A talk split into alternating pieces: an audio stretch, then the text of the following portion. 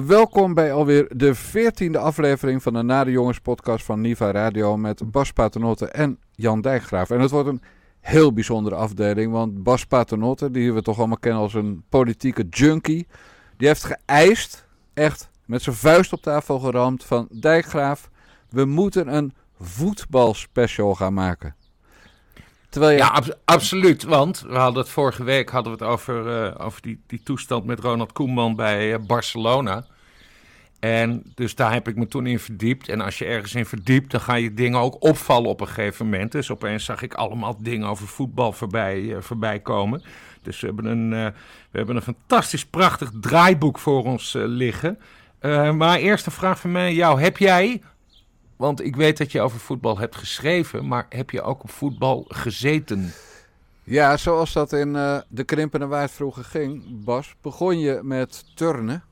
Dan mocht je dan jongst op, zeg maar. Ik geloof op je, op je vierde of op je zesde dan mocht je gaan turnen. Mm. En dan mocht je op een bepaalde leeftijd. In mijn herinnering was dat je achtste mocht je pas op voetbal. Mm. En toen ben ik uh, bij de VV Bergambacht uh, gaan voetballen. En, mhm. en er is uh, uh, toen ik stopte geen talent aan mij verloren gegaan. En wacht even, maar je hebt, je hebt dus ook op turnen gezeten?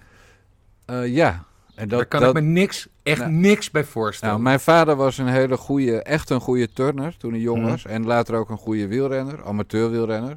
Mm. dus, dus ik, had, ik heb nog altijd een lichaam van gummy. dus ik ben, ben nog heel lenig. Maar ja, het was natuurlijk wel gewoon een meisjessport, laten we eerlijk zijn. Ja. En, en echte jongens wilden voetballen.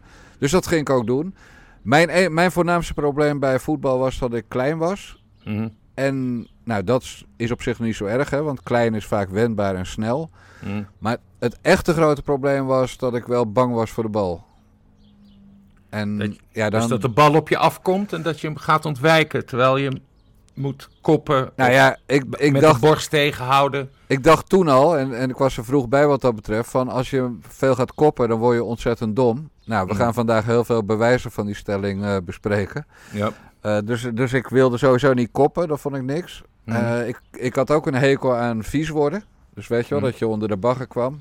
Ja. En, en blauwe plekken zat ik ook niet op te wachten. Dus ik vond het eigenlijk gewoon een kutsport. Dus ik ben en, hoe lang, en, hoe lang, en hoe lang heb je op die, op die club gezeten? Nou, een jaartje of drie, denk ik. En ik heb in al die tijd... Uh, ik was linksbenig en stond rechtsback. Want op een gegeven moment de slechte spelers staan achterin. Maar omdat ik rechtsback was, verraste ik nog wel eens mensen met, uh, met dat linkerbeen uh, van me.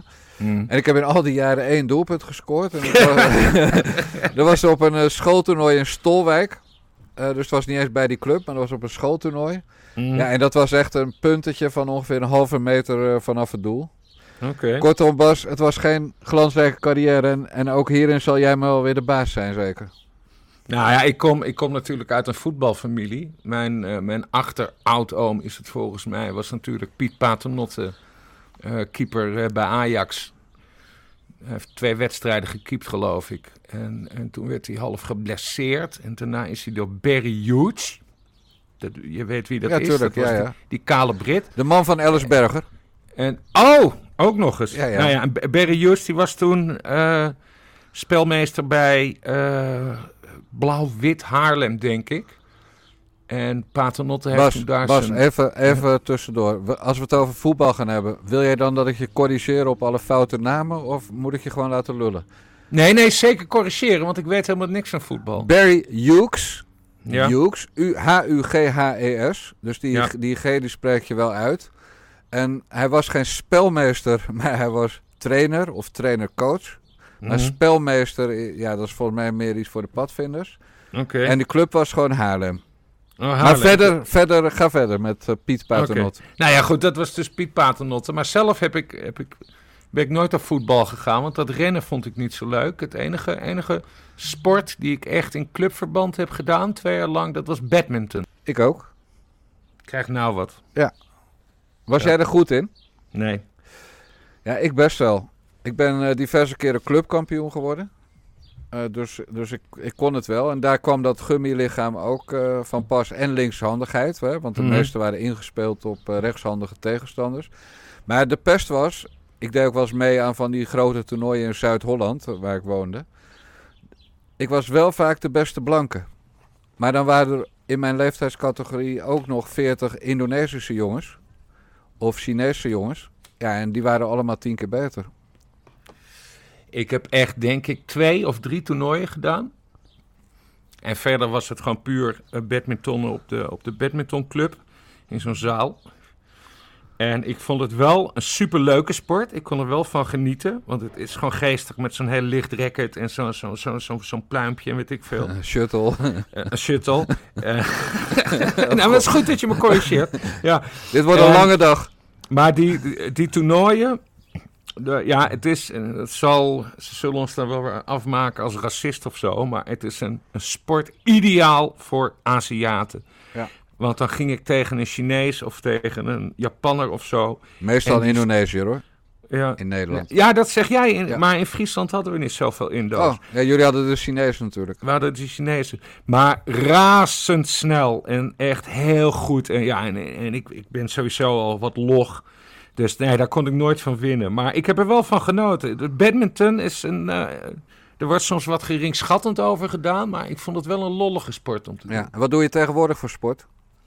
Uh, wijn drinken, naar buiten staren, nadenken, podcast maken. Ja, want jij zag uh, op de foto die ik ter voorbereiding van deze podcast op Twitter zette, zag je op de achtergrond twee zeekajaks liggen. Die ben ik aan het opknappen. Nieuwe kabels erop, nieuwe luikjes, uh, de batterij, mm. batterijen vervangen van, van de, hoe heet het, dat, dat ding waarmee je het water hoost.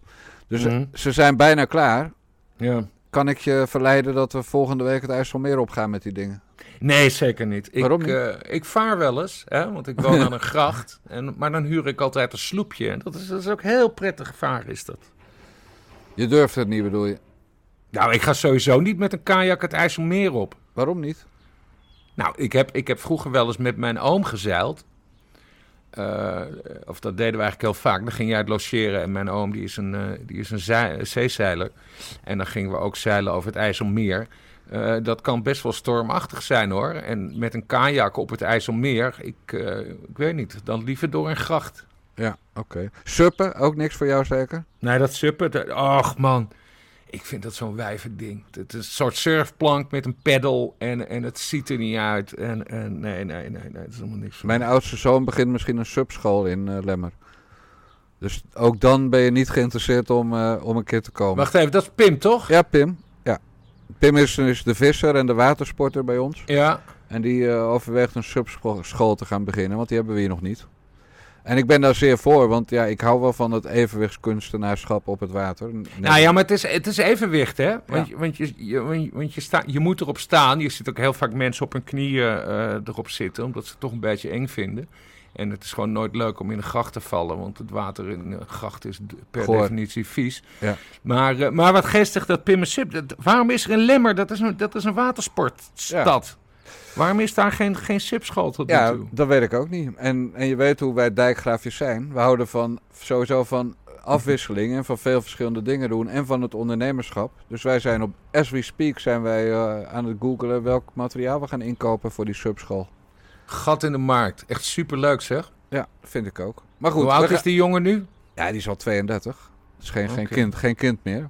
Ja, ik weet eh, alleen dat hij in Berlijn hippe, hippe hipster dingen deed. Ja, en later in Haarlem. En dat wil hij ook wel blijven doen. Maar dit is echt een zomeractiviteit voor de bij. Hé, hey, maar ik, wil, uh, ik had het net over koppen maakt dom. En ik wil eigenlijk naar het eerste bewijs daarvan.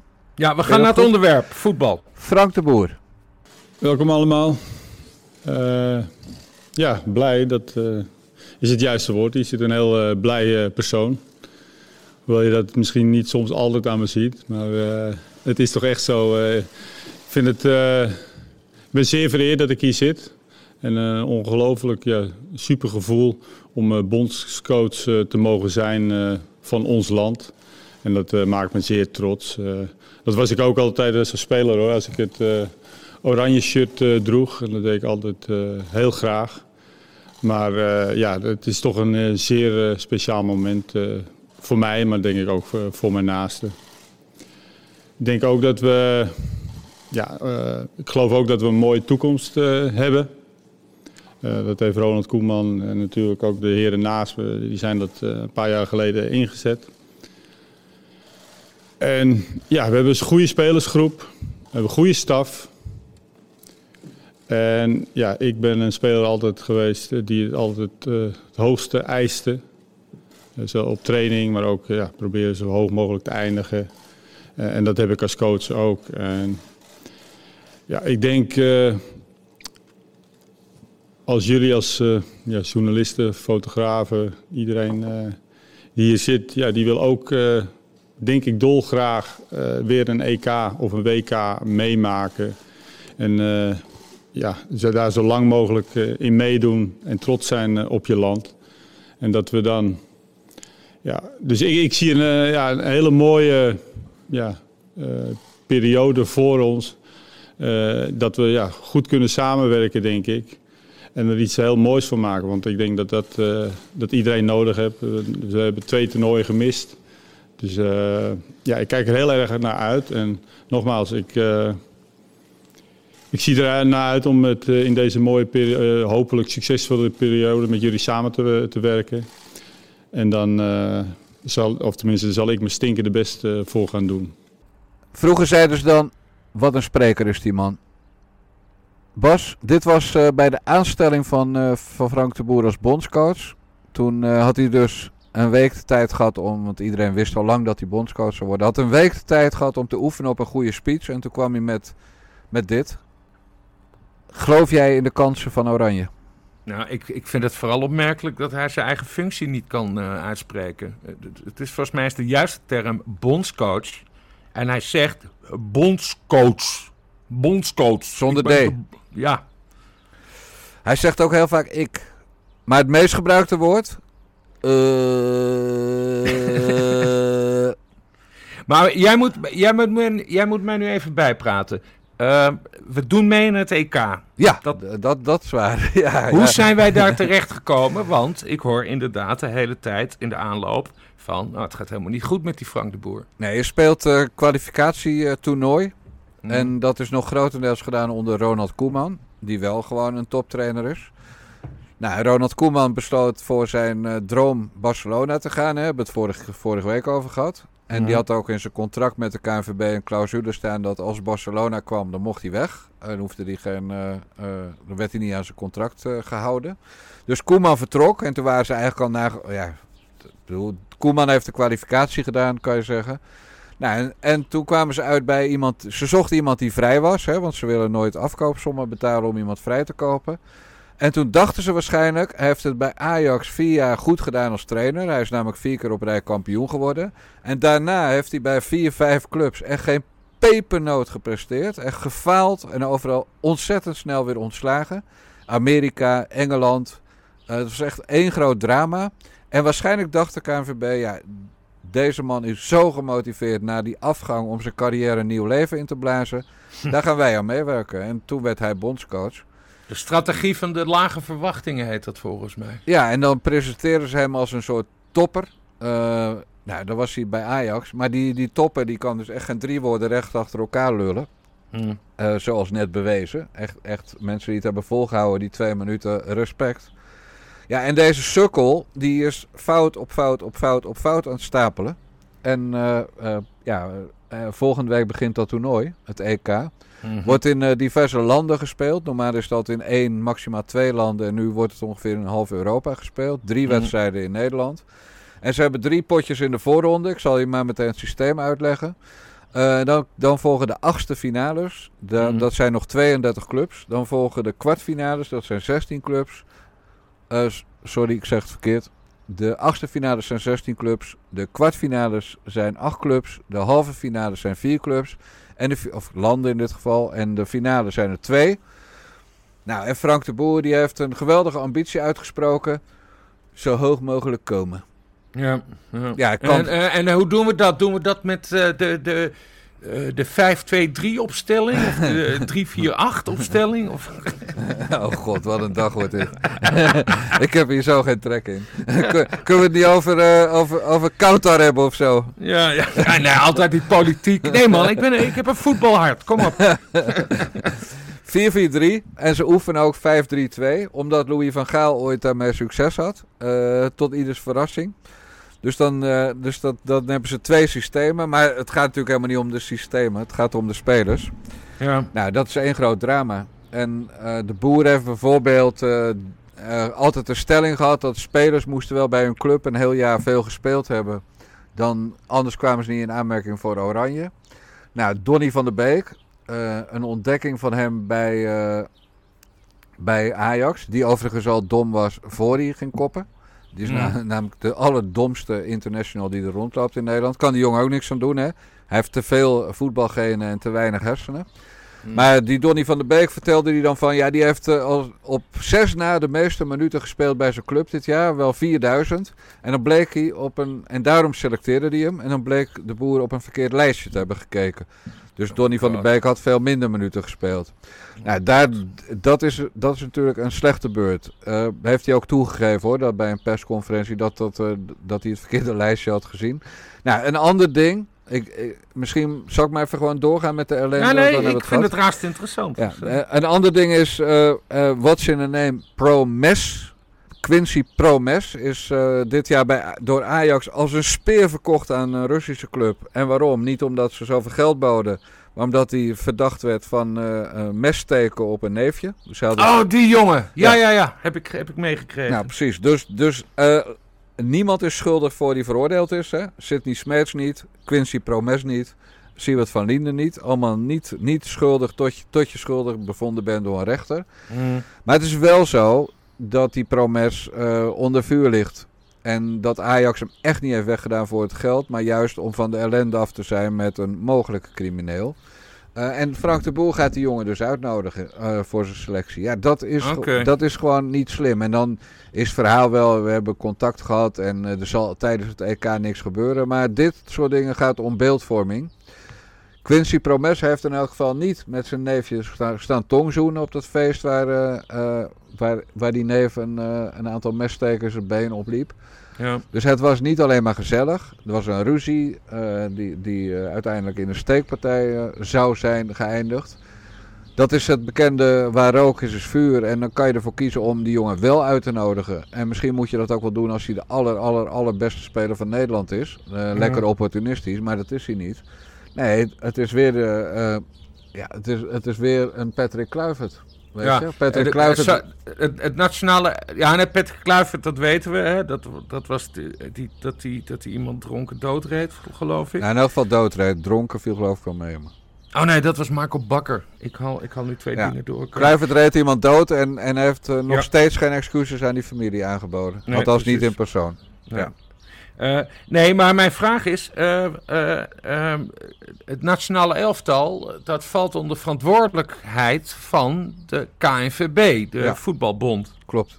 Heel goed. En waarom laten ze het zo ver komen dat, dat Frank de Boer allemaal gekke dingen gaat zeggen als, als bondscoach? Ja, de KNVB heeft niet zoveel invloed hoor. Die benoemen die bondscoach. En daarna is het, gaat hij maar lekker zijn goddelijke gang. En dan mag hij net zo lang blijven tot hij faalt. En dan wordt hij weggestuurd. En dat heet evaluatiemomenten. Dus hij heeft mm. een contract uh, ook nog na dit EK. Maar als hij faalt, dan komt er een evaluatiemoment. Ja. En dan, dan, kan hij alsnog worden weggestuurd. Mits er niet een te hoge afkoopsom in zijn contract staat. Uh, waar, ze dan, waar ze het geld niet voor hebben. Maar dat, dat, kijk, eh, ik moet ook eerlijk zeggen. Er was op dat moment misschien ook wel geen betere kandidaat voorhanden. als je geen zin had om een afkoopsom te betalen. Dus Peter Bos is, is op alle fronten beter dan Frank de Boer. Maar die zat vast bij een club. En uh, ja, wilde ook. En eh, Peter Bos is, want niet al onze luisteraars zitten zo diep in het voetbal als die, jij niet. Die was toen trainer van een Duitse club en gaat nu naar Olympique Lyon in Frankrijk. En mm. Peter Bos is, uh, is bij Ajax ook heel goed bezig geweest. oud speler van Feyenoord. En ook wel een bedwetertje. Maar bovenal, en dat is, dat is, ja, misschien is de KNVB daar wel niet van gediend. Een man die wel spreken kan. Ja. En, en die is uh, echt uh, klasse beter dan Frank de Boer. Als speler niet, maar als trainer uh, absoluut wel. En daarnaast heb je natuurlijk nog die oude hap, die maar geen echt afscheid wil nemen. Hè. Ze hadden ook nog advocaat kunnen doen voor een toernooi, maar dat is het ook allemaal niet. Dus ik, ik zie wel dat er een dilemma was met wie moeten we nemen als het niks mag kosten. Nou, dan zijn ze bij deze Nitwit uitgekomen. Die als speler een hele goede carrière heeft gehad. Ja. Het laatste van Frank de Boer is de keeper. Uh, Jasper Sillessen is eigenlijk uh, de, de eerste keeper van het Nederlands elftal. En Jasper Sillessen is, als je Rotterdammer bent eh, het prototype van de speler aan wie je een hekel hebt. Het is een matenaaier. Hij vraagt om kaarten voor zijn tegenstander. Als iemand naar hem wijst, dan ligt hij al kermend van de pijn op de grond. En kortom, een vreselijke gast. Maar die is dus positief getest op corona. En opeens zei Frank de Boer gisteren van... hij gaat niet mee, want ja, het risico is te groot dat hij echt corona krijgt. Nou, een lulverhaal over corona... Mhm. Maar het sloeg allemaal nergens op. Want op het moment dat hij echt corona zou krijgen, hè, was nu alleen maar positief getest. Dan mag je tijdens het toernooi mag je hem alsnog vervangen. Uh, dat, voor keepers geldt een andere regel. Nou, dan, dus moest er een andere keeper komen. En normaal gesproken zou dat de keeper van de toekomst worden. En dat is Bijlo van Feyenoord. Overigens een jongen waarvan ik denk... Je hoeft niet heel je lichaam met plakplaatjes te bedekken. Want maar die Bijlo die viel dus ook af, want hij nam Bizot van AZ. Nou, daar, daar was ook weer heel veel kritiek op. Laten we zeggen, het gaat allemaal niet van een leien dakje in de voorbereiding. Nou, ik, om even, en, wat het allerergste is, Bas, mhm. eh, de mensen worden het zat. Ik ben nog altijd een groot voetballiefhebber en ik keek nog altijd elk toernooi, alle wedstrijden. Nou, ik ben gisteren teruggekomen uit Portugal, waar het Nederlands elftal vanavond een oefenwedstrijd speelt. En ik heb geen seconde gedacht, shit, ik moet dinsdag al weg. Anders had ik naar het Nederlands elftal in Faro kunnen gaan. Het leeft voor geen meter. En dat uh, verklaarde ik uit het knielgedrag, het BLM-gedrag van spelers als uh, Virgil van Dijk, Giorgino Wijnaldum en Memphis Depay. Zeg maar het BLM-activisme. Ja, Memphis Depay, die heeft trouwens ook even plakplaatjes, vooral op zijn rug zag ik. Ja, ja dat hebben heel veel spelers hoor. Dus uh, het is. Kijk, ik denk dan altijd, je wordt ook een keer 60. En, en, en, dan hangen de vellen erbij. Maar goed, joh, dat zal die gasten jeuken. Die, die, die, die kijken niet verder dan uh, uh, twee dingen. Een morgen en een bankrekening. Ja. En uh, ze hebben nog gelijk ook. Ik bedoel, dat, doen, dat doet zelfs CDA verkiezingsprogramma schrijvers. Dus waarom okay. zij niet? Ik heb, ik heb nog twee vragen. Dan gaan we door naar het volgende onderwerp. Ja. Vraag 1. Uh, je had vroeger een presentator bij Sport en Beeld. en die, Studio Sport. Studio Sport. En die werd woordvoerder van het Nederlands elftal. Kees Jansma. Kees Jansma. Ja. Die is nu geen woordvoerder meer. Nee, ja, weet je, Kees Wie is nu de woordvoerder? Waarom, laat, waarom is er niet een goede PR-man? Waarom laten ze het allemaal zo uit de hand lopen? Ik moet eerlijk zeggen, ik weet niet eens wie het is. Ik dacht die gast van Feyenoord, maar... Nee, Kees Jansma is 93. Kom op. Mm. Je moet niet, niet van die gekke vragen stellen. Dus nee, maar hij snapte, wel de, hij snapte wel de media, toch? Of heeft hij ook fouten gemaakt vroeger? Nee, Kees Jansma deed dat heel goed. En, en die... Uh... Nou, voor Kees Jansma hadden we Ger Stolk. Dat was ook een oud journalist. Dat was zeg maar in de tijd dat ik het Nederlands elftal volgde. Ger Stolk. Ja, en, en, die deugde ook niet echt. Was, ja, dan hebben we het over 1922, toch? 1994, 96. Maar Kijk, Ger Stolk was een slijmbal. En Kees Jansma die durfde wel tegen de spelers uh, een beetje in het geweer te komen. Ja. Maar ja, ik weet niet eens wie het nu doet. En daar ga je natuurlijk, als je dat niet meer op de voet volgt als verslaggever, dan, dan mis je dat ook. Uh, ja. maakt, maakt ook niet zoveel uit. Nee, weet je, uh, de tijd van de grote persoonlijkheden is, is op alle gebieden over. Of je nou Guus Hiddink of Louis van Gaal hebt, of Rinus Michels, of je hebt Frank de Boer. Ja, dat is echt 26 klassen verschil. Oké, laatste vraag over dit onderwerp. Heeft Frank de Boer het vertrouwen van de equipe? Het team? Van de spelers. Van de spelers. Voetballers zijn opportunisme, opportunisten. Dus zolang... Uh, uiteindelijk heeft hij het vertrouwen van de elf die in de basis staan. Hij heeft het vertrouwen van de vier die denken... ik kom misschien nog in de basis. Maar weet je, Frank de Boer... Uh, ik ging in... Uh, ik weet nog dat ik in... even kijken welk jaar dat was. Nou, ik, ik ging een keer, ik denk 2012, ging ik naar Aruba tijdens het EK of WK voetbal. En toen zei ik van tevoren, dit wordt gewoon uitgeschakeld in de pool, dit elftal.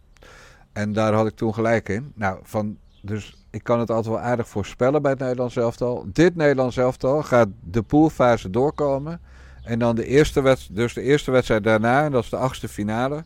Dan gaan ze gewoon eruit, roemloos. En dan komt Frank de Boer onder vuur te liggen. En, uh, en dan zien we wel wat er gebeurt. Maar dit is gewoon een, een kut EK wat eraan gaat komen. En dat uh, komt misschien ook omdat er weinig publiek mee, bij mag zijn. Maar het mhm. komt ook uh, door waar we wel mee worden doodgegooid. En, en daarom vind ik het nu tijd worden voor een beetje reclame. We zijn oranje. Wij zijn oranje. Oranje.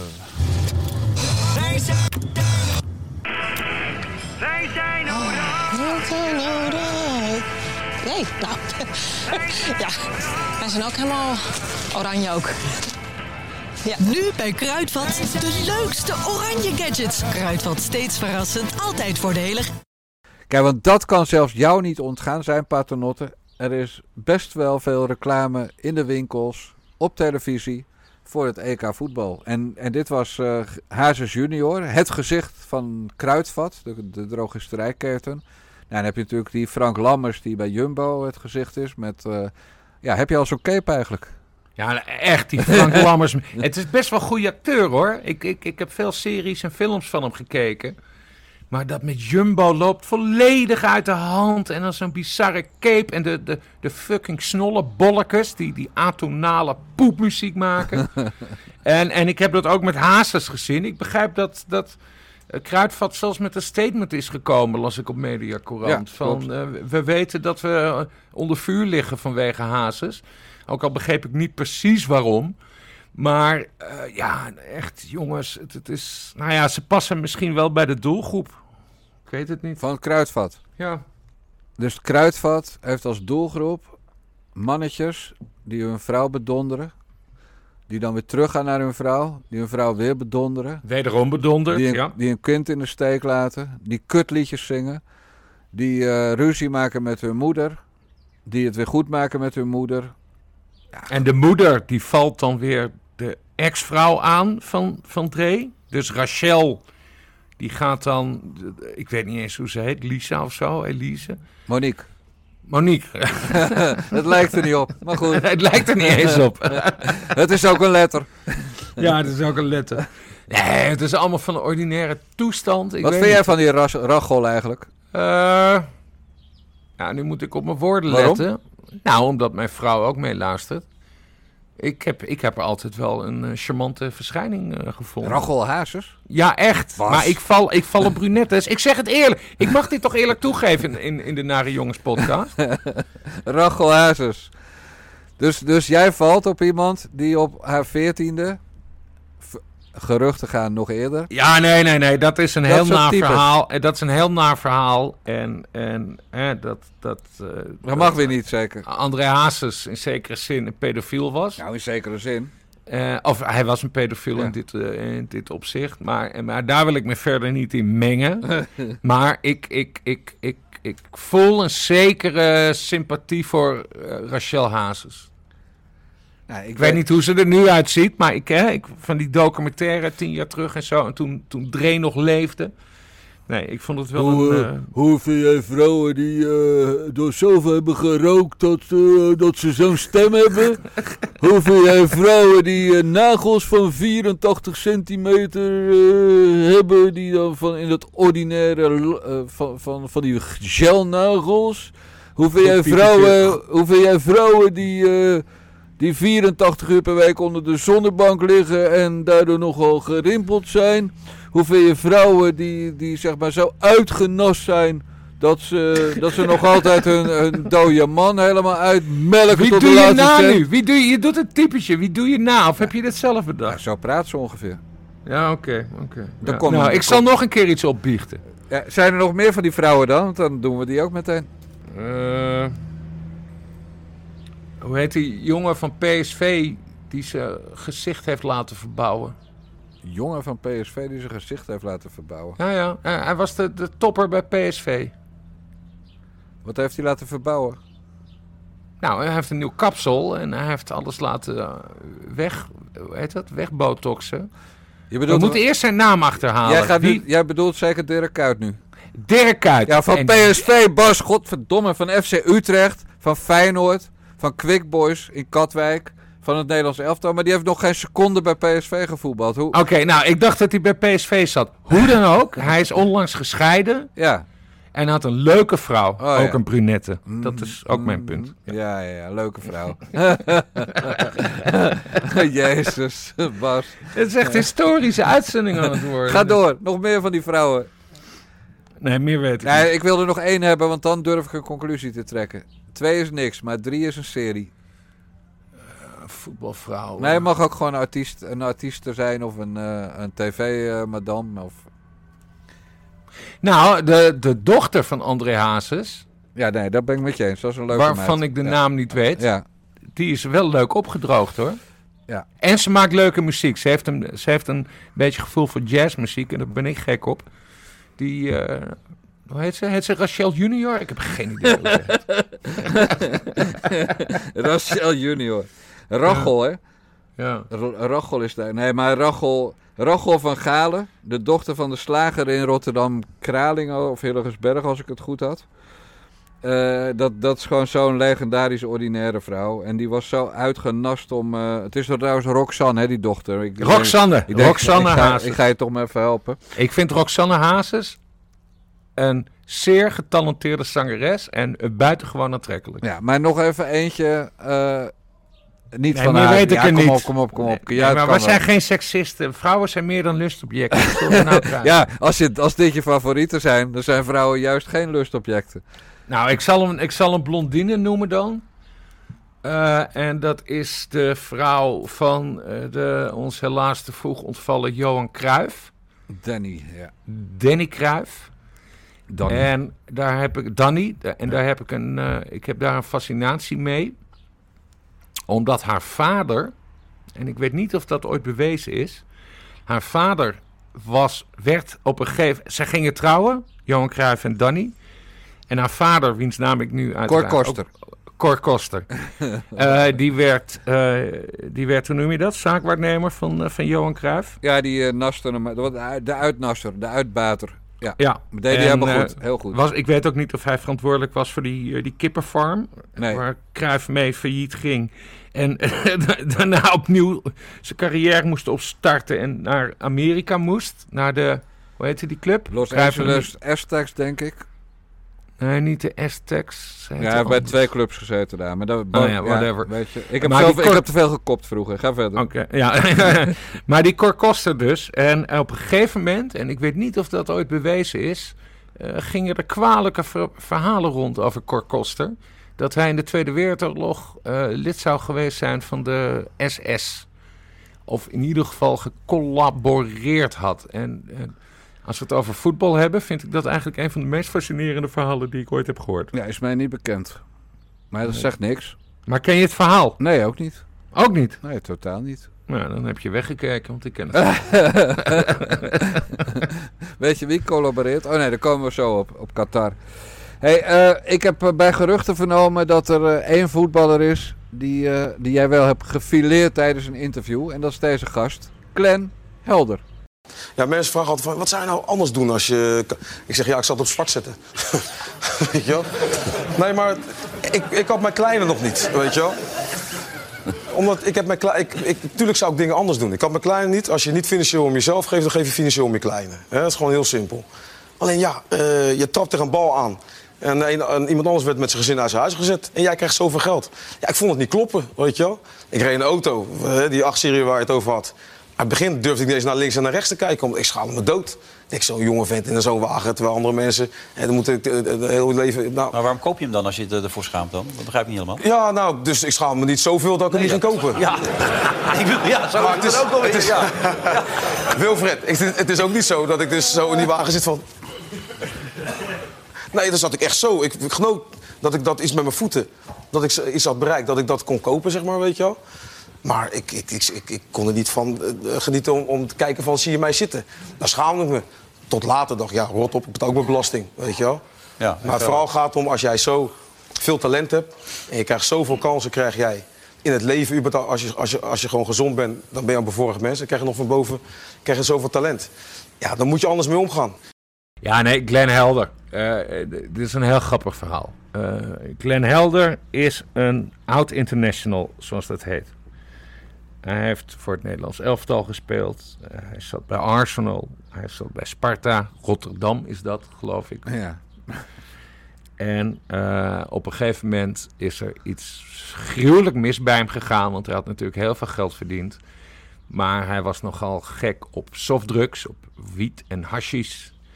En op een gegeven moment woonde hij ook in, uh, in zijn eigen auto en hij was gescheiden en weet ik veel. Ik, ik, geloof dat het nu beter met hem gaat. Maar ik ben namelijk één keer sportverslaggever geweest. en dat was in 2005. En toen schreef ik uh, freelance voor het blad Soft Secrets. Vakblad voor growers en blowers. Dus dat ging alleen over wiet. En op een gegeven moment werd er een, uh, een, een voetbaltoernooi uh, georganiseerd tussen allemaal coffeeshops. En ik moest daarheen als voetbal, uh, voetbalverslaggever. en ik kan toch niet, dat is zo grappig. Ja, want, ja, nee, want ze wisten, ja, Bas Paternotte, voetbal. Dus, Piet Paternotte, uh, oud keeper. Ja, ja, nee, daarom, daarom, daarom. Dat was trouwens, de hoofdredacteur was toen Marco Barneveld. Nooit van gehoord. van ons. Nee, nooit van gehoord. Ja, oh, oké. Okay.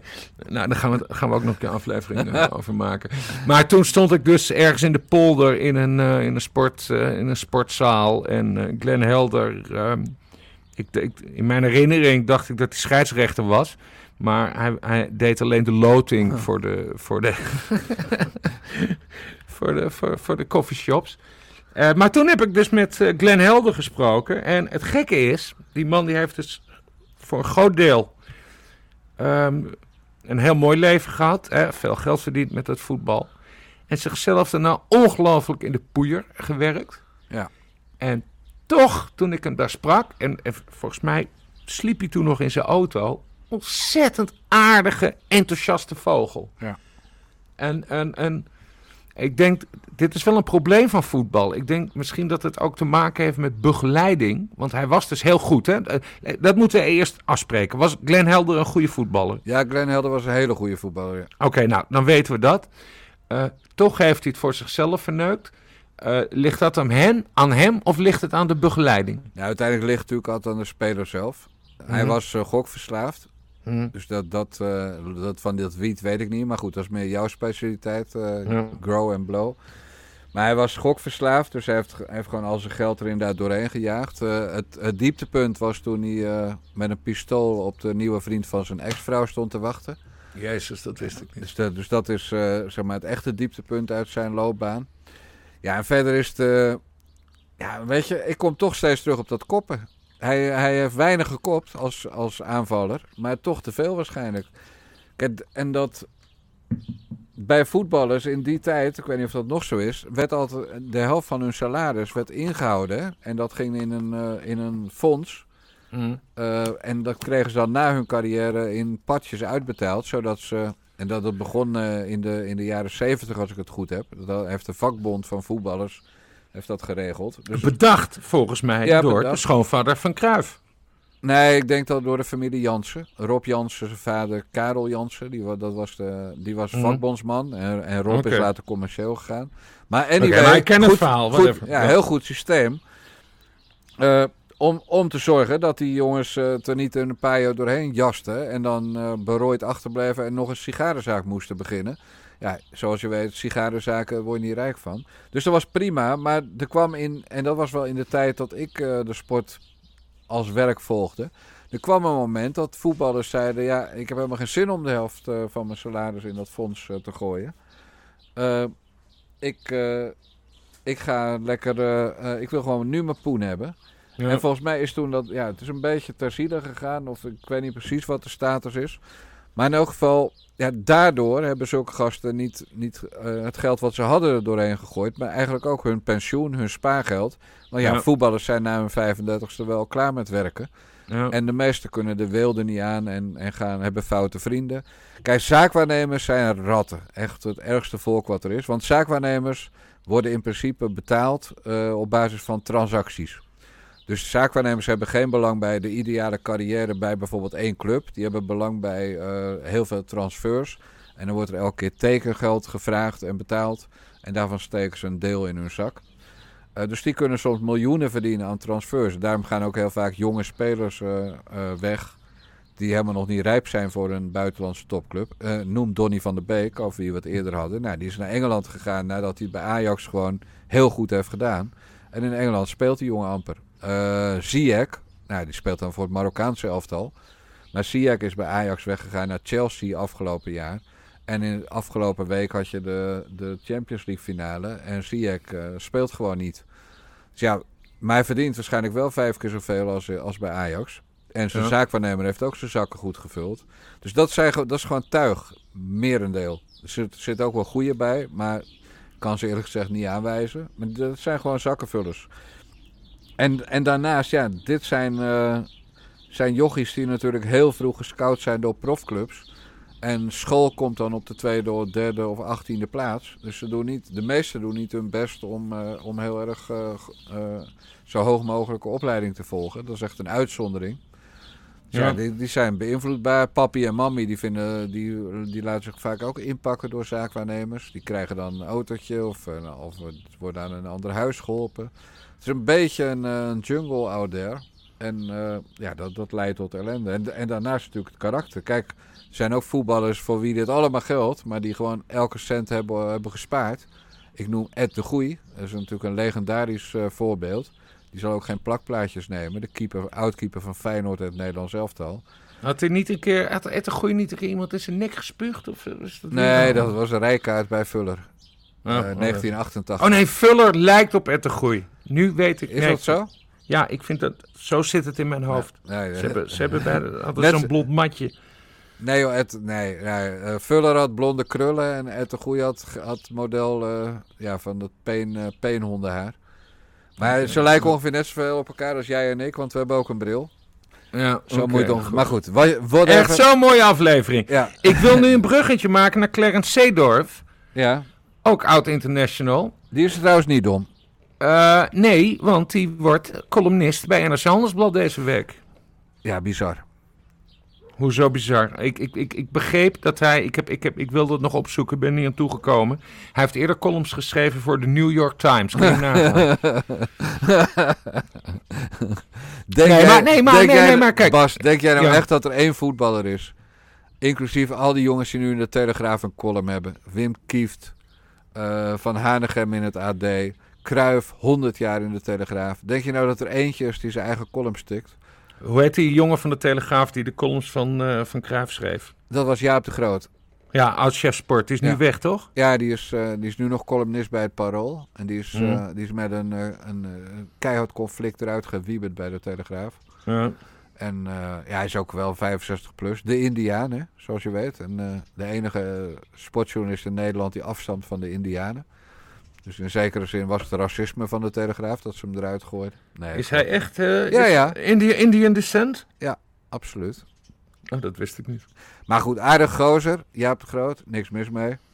Uh, veel mis mee misschien wel, maar in ieder geval aardig gozer om, uh, om een biertje mee te drinken in het circuit. Maar die, uh, die, ja, die journalisten schrijven al die columns. En dat, dat is ook Kijk, en weet je wat, wat ik nou- Zeedorf gaat dus niet zijn eigen NRC-column schrijven. Nou, dat wil ik net zeggen. Wat ik nu vrees is dat Zeedorf de enige is die denkt dat hij het zelf kan. maar die gast, uh, die heeft gewoon 24 pagina's nodig om te zeggen... hoi, ik ben Clarence. Ja.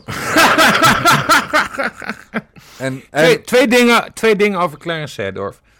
Eén, dat herinner ik uit mijn jeugd. Hij heeft een keer een penalty gemist... En, en toen, toen werd hij zwaar op het hakblok gelegd, wat ik erg oneerlijk vond. Want die jongen die deed ook gewoon zijn best. En, en niemand wil een penalty missen, schat ik voetballers in. Uh, twee, wat mij erg inneemt voor Clarence Seedorf, is dat ik een keer las... Hè, want hij is dus mul multimiljonair uh, geworden van dat voetbal. Ja. Uh, wat mij erg voor hem innam, is dat hij in Parim Parimaribo, de hoofdstad van Suriname, waar hij vandaan komt of van afstamt, ik weet niet of hij daar precies is geboren of in Holland, uh, dat hij daar een heel stadion heeft uh, gebouwd. En dat vind ik toch wel fucking sympathiek, want dan geef je namelijk wat terug. Ja. En hoe gaat het nu met dat stadion? Geen idee. Nee, kut natuurlijk. Oh, wist ik niet. Ja, maar je hebt, op zich heb je gelijk. Hij is uh, inderdaad in Paramaribo geboren. Hmm. Op 1 april. Het lijkt mij een betrokken jongen. Ik, ik heb dat interview in NRC gelezen. Nee, nee, maar ik ben serieus nu, ja, Dijkgraaf. ik, ik lach omdat je het lijkt. Ik bedoel, dit is gewoon uh, uh, Nelson Mandela himself. zo betrokken is hij.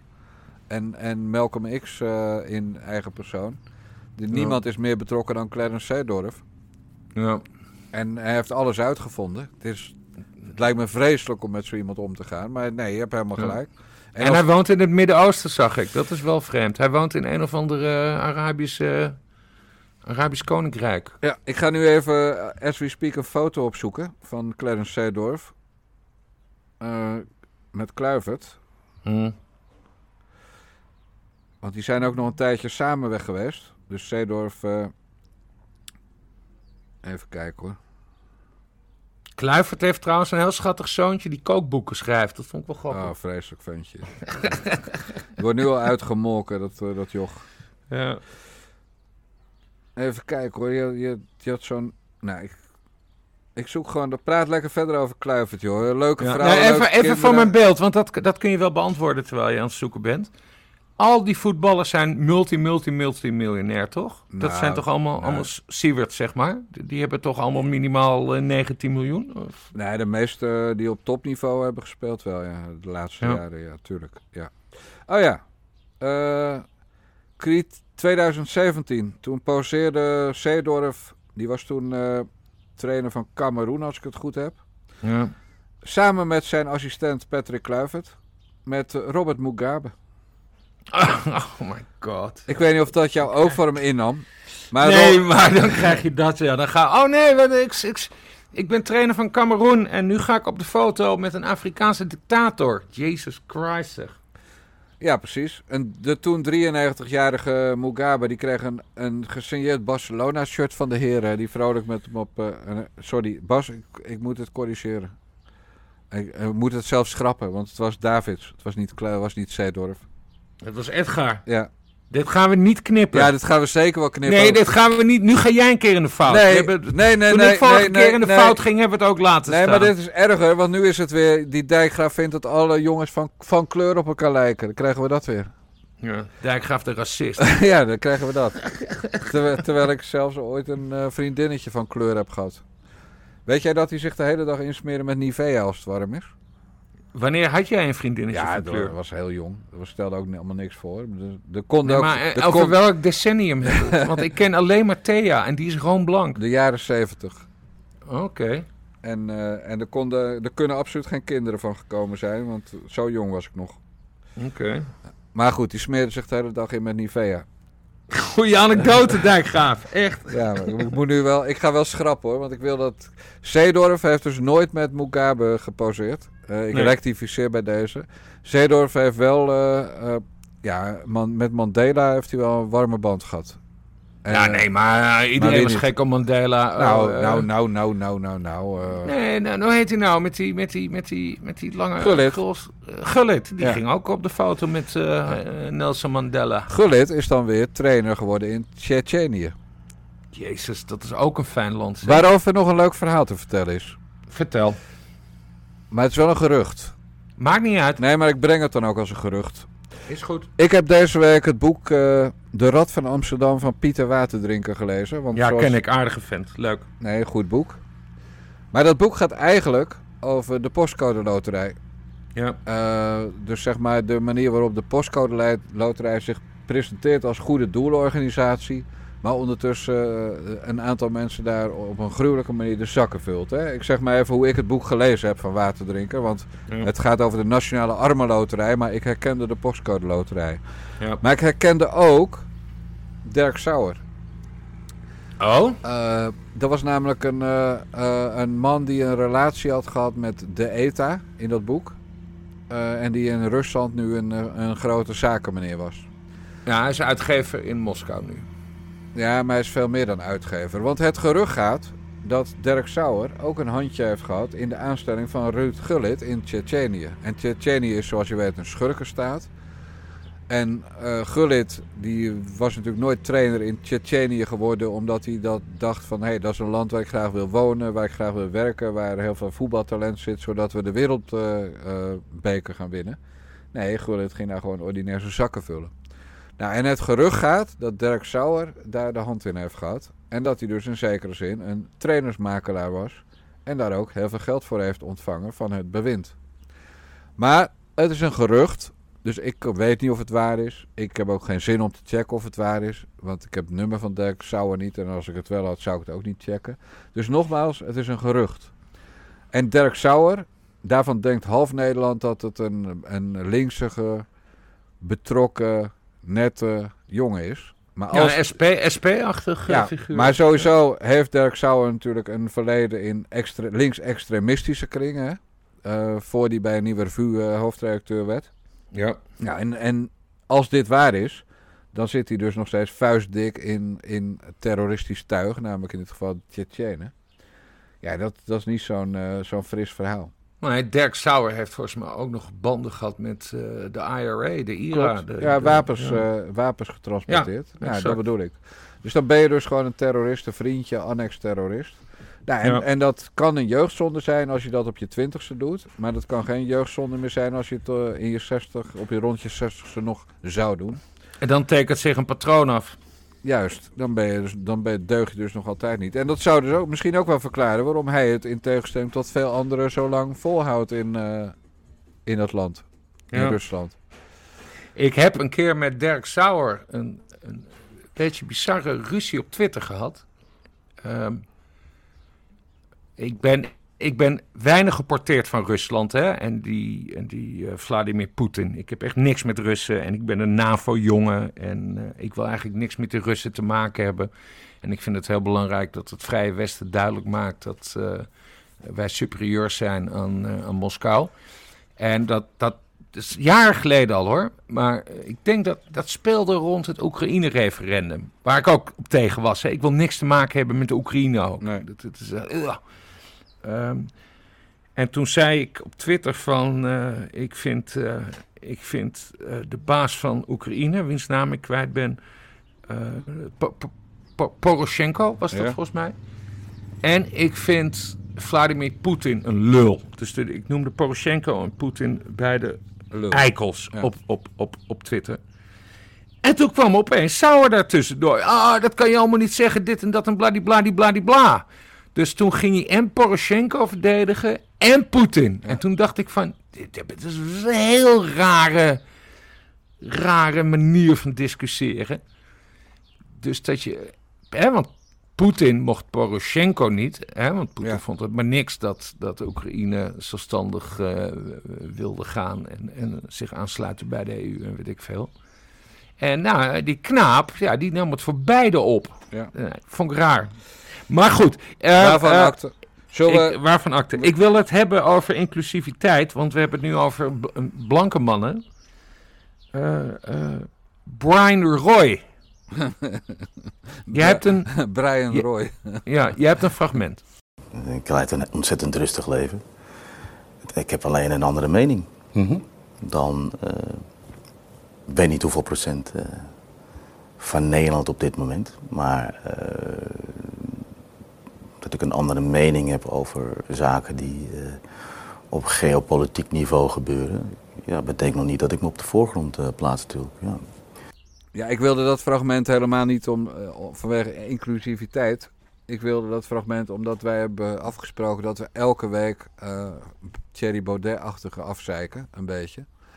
Ja, en Brian Roy kwam deze week in het nieuws omdat hij verdacht wordt van bedreiging van Mark Rutte met de dood. Want, ja, eh, ongelooflijk. Rutte zou een headshot moeten krijgen. Maar Brian Roy was, uh, as we speak, bij Café Weltschmerz. Uh, wat ooit een, een aardig initiatief was op het gebied van media.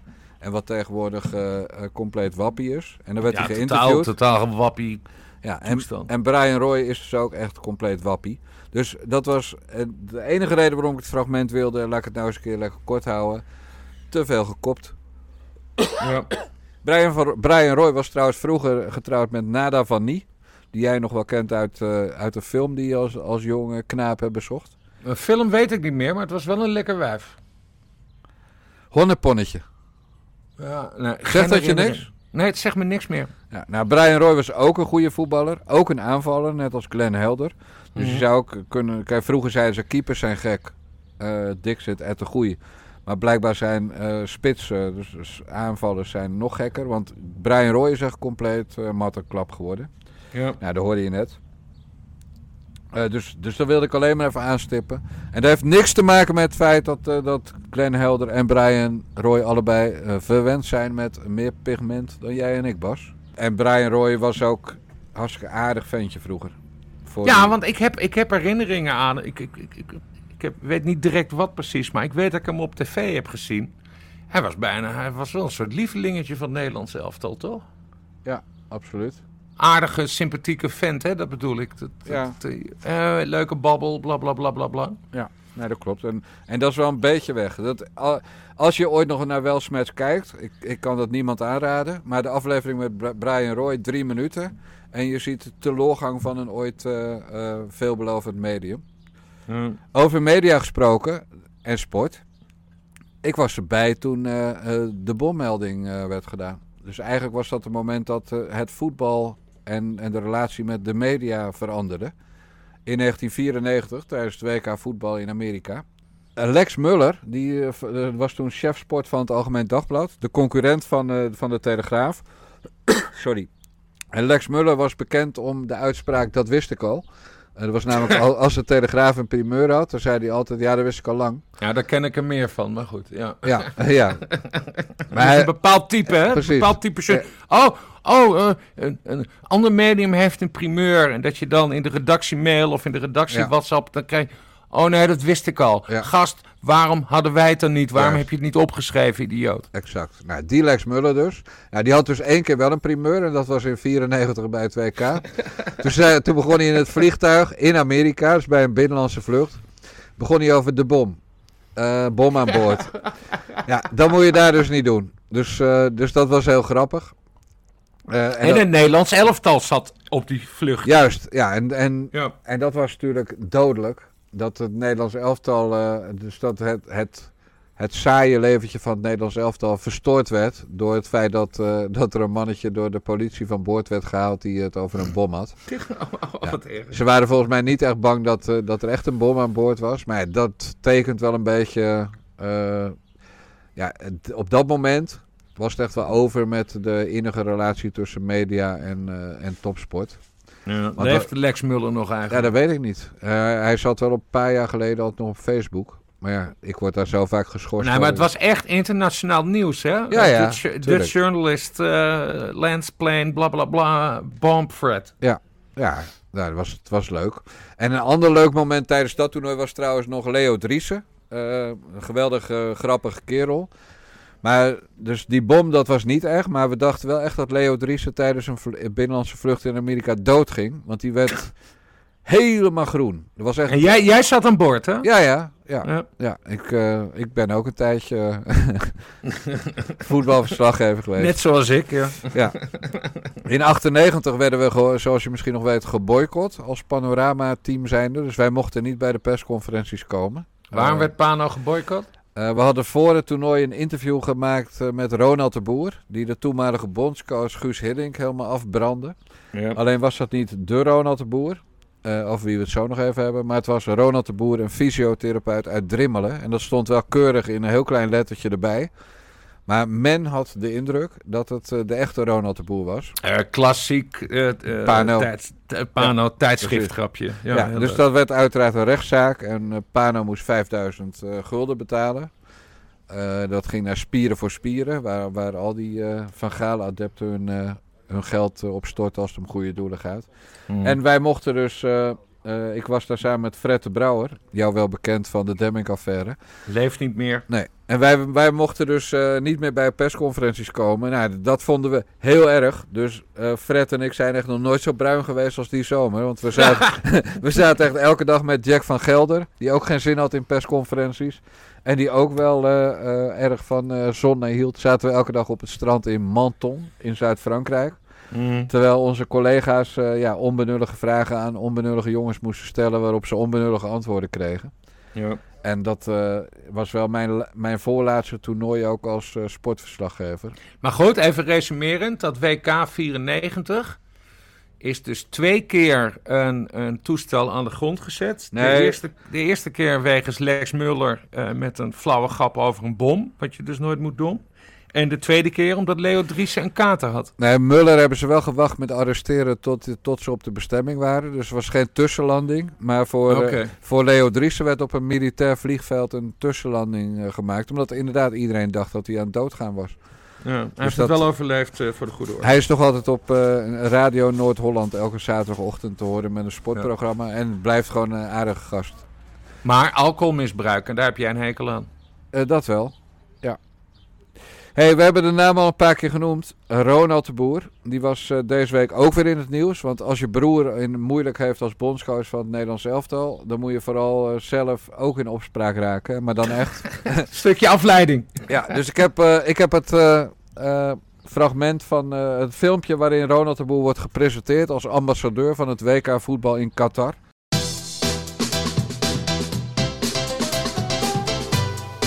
Ronald de Boer. We came in 2004. I came with my brother. We just played at uh, Glasgow Rangers and then we moved to uh, Al Rayyan. Basically seven years I lived here. Yeah, I really enjoyed my time over here. I tell my kids I'm going to Doha. They say, oh, I want to come, I want to come because I want to see my friends. But also uh, they had such a wonderful time growing up here as youngsters. I'm honored to be uh, in uh, Qatar legacy ambassador. I know the ambition of the people of the local. I think the World Cup is a great start, of course, to start changing, to make things better for the future for the youth. And uh, I want to uh, help them uh, with that. The beauty of football is, of course, football is from everybody, for everyone, but also what is nice, it never have been a World Cup in, a, in an Islamic world. It is the first time, of course that is a misconception that they think football is only played in Europe or in South America. And everywhere in the world they play football. And also in this region they love football. I think they can show now the world that they also passionate about football and they can organize a very uh, proper uh, World Cup. And I think it's going to be amazing because it's so compact and it's going to be a very unbelievable spectacle here.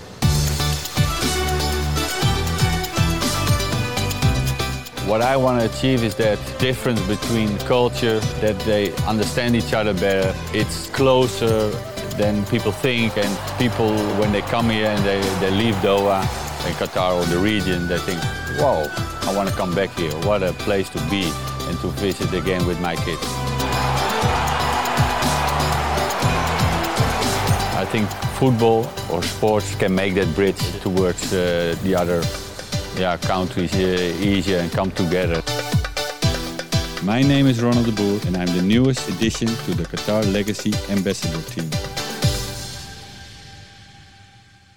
Ja, in, uh, in, de interviews met Nederlandse kranten hoor je Ronald de Boer dus zeggen dat hij, uh, dat hij hoopt dat Qatar uh, minder homo's van flats gooit, vriendelijker wordt voor vrouwen, democratischer wordt en al die andere dingen die op het land aan te merken zijn, dat het allemaal minder erg wordt door het WK voetbal dat daar wordt gehouden.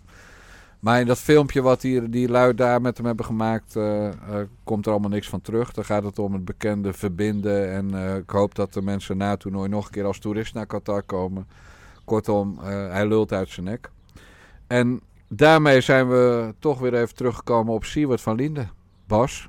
Nee, nee, eerst nog vraag over Ronald de Boer. Ja. Want ik, ik, wil het even scherp hebben. Wordt hij betaald door Qatar om deze boodschap op te nemen en te verspreiden?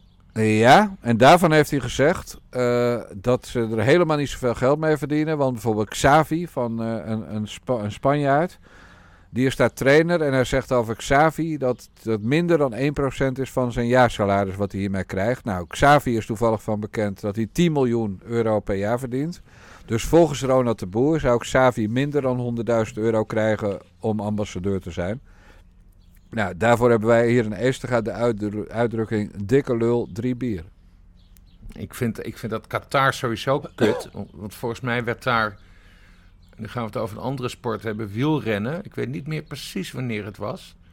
Maar werd daar niet de ronde van de Tour de France gereden? Nee, zo erg is het niet. Nee, maar er is daar gereden door wielrenners. Want ik heb het gezien en het was doodsaai. Want ze gaan over een snelweg uh, omringd door woestijn. Ik vind Qatar een kutland. Het is er volgens mij ook super heet. Ja. En, en, en, en, en nou ja, die, die, Ja, het is geen democratie. Er zal wel een, een sheik uh, de baas zijn. Ze zijn gewoon niet tof. En, en Ronald de Boer, die laat zich dus uh, op sleeptouw nemen door zo'n land. Nou, die heeft daar gevoetbald, evenals Frank, en zijn zakken gevuld. En die gaat, uh, gaat gewoon nog een keer zijn zakken vullen. Ja. En dan zogenaamd minder dan een ton. Maar ja, weet je, dat, Ronald de Boer had de beste zaakwaarnemer die je kan, uh, kan wensen. Want ik zei Wie was net, dat dan? Nou, ik zei net dat zaakwaarnemers allemaal tuig zijn. Maar Ronald de Boer had als zaakwaarnemer zijn schoonvader. Uh, net als Cor Koster dat bij Cruijff was. En die schoonvader heette Rob Cohen. Mm. En Rob Cohen had een aantal filialen van de Febo in Amsterdam. En was ja. uh, handig met geld. Die had een neusje voor geld, zullen we maar zeggen. Ja, en die zorgde wel dat zijn dochter, Sharon, met wie Ronald vier dochters kreeg uh, ook had een teken aan de wand, hè, dat mannen alleen maar dochters krijgen. Daarvan heeft mm. Ernst Happel ooit gezegd dat echte mannen geen, uh, die krijgen zoons tegen Dick Snyder. Toen hij bij Feyenoord meldde dat hij vader van een dochter was geworden. Dus Ronald de Boeren kreeg bij zijn eerste vrouw Sharon Cohen kreeg hij vier dochters. En Rob Cohen zorgde wel dat Ronald goed in de slappe was zat. En ook Frank de Boer dus, want die jongens deden alles samen. Ja. En ik denk dat Rob, Rob, uh, Rob Cohen er ook wel voor heeft gezorgd dat ze niet op huwelijkse voorwaarden zijn getrouwd. Uh, waarbij alles naar, uh, voor Bassi was en niks naar Sharon zou gaan. Dus op, in die end was hij misschien wel niet zo goed af met deze zaak waarnemen.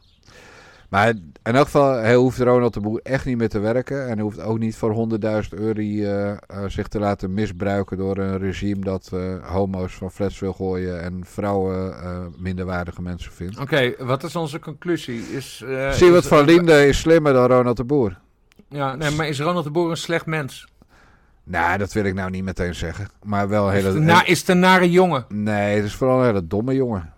Als je, domme jongen. Ja, als je, als je zegt van... Ja, ik, eh, ik weet welke shit ik over me ga krijgen. Maar ja, ik heb het zo. Het is zo'n leuk land. En ik kwam altijd in een restaurant Istanbul. En het was een soort kebabzaak. En iedereen was heel aardig. en mijn dochters hebben daar op een goede school gezeten. En uh, ja, die mensen willen echt wel vooruit. En bla bla bla bla. Nee, en, en wat ik wel een grappige uitspraak van hem vind. Want laten we vooral genuanceerd zijn. Uh, hij, heeft, uh, hij heeft gezegd, uh, op, als er dan kritiek komt op zeg maar, het tempo waarin dat land emancipeert, dan zegt hij, ach, 40 jaar geleden reden ze nog op kamelen en nu in Ferraris. Je kan niet verwachten dat het allemaal meteen goed gaat. En da daar zit natuurlijk ook wel wat in. Daar moet je ook eerlijk in zijn. Want het is gewoon, het is een, het is gewoon een verwend kutland dankzij de olie. Ja. En, en de, de mannen, die, ja, iedereen is er sowieso stinkend rijk. Uh, maar ja, ze laten wel slaven hun stadions bouwen en nemen ja. paspoorten in. En er vallen 6500 doden. Ja, 6500 ook, hè? Dat is echt heel erg. Ja, bizar. Dat, dat, ik, ik, ik snap wel in de bouw, hè. Uh, is gevaarlijk en dat dondert wel in iemand van een steiger. Ja. Maar 6500 doden, dat is toch niet normaal? Nee, dat, dat is heel slecht. En veelzeggend over zo'n land. En, en daarvan zegt Ronald de Boer, ach ja, er zijn ook andere rapporten. En daarmee mm. bedoelt hij van dat zo'n zo'n rapport van, uh, uh, ik geloof dat The Guardian ermee kwam.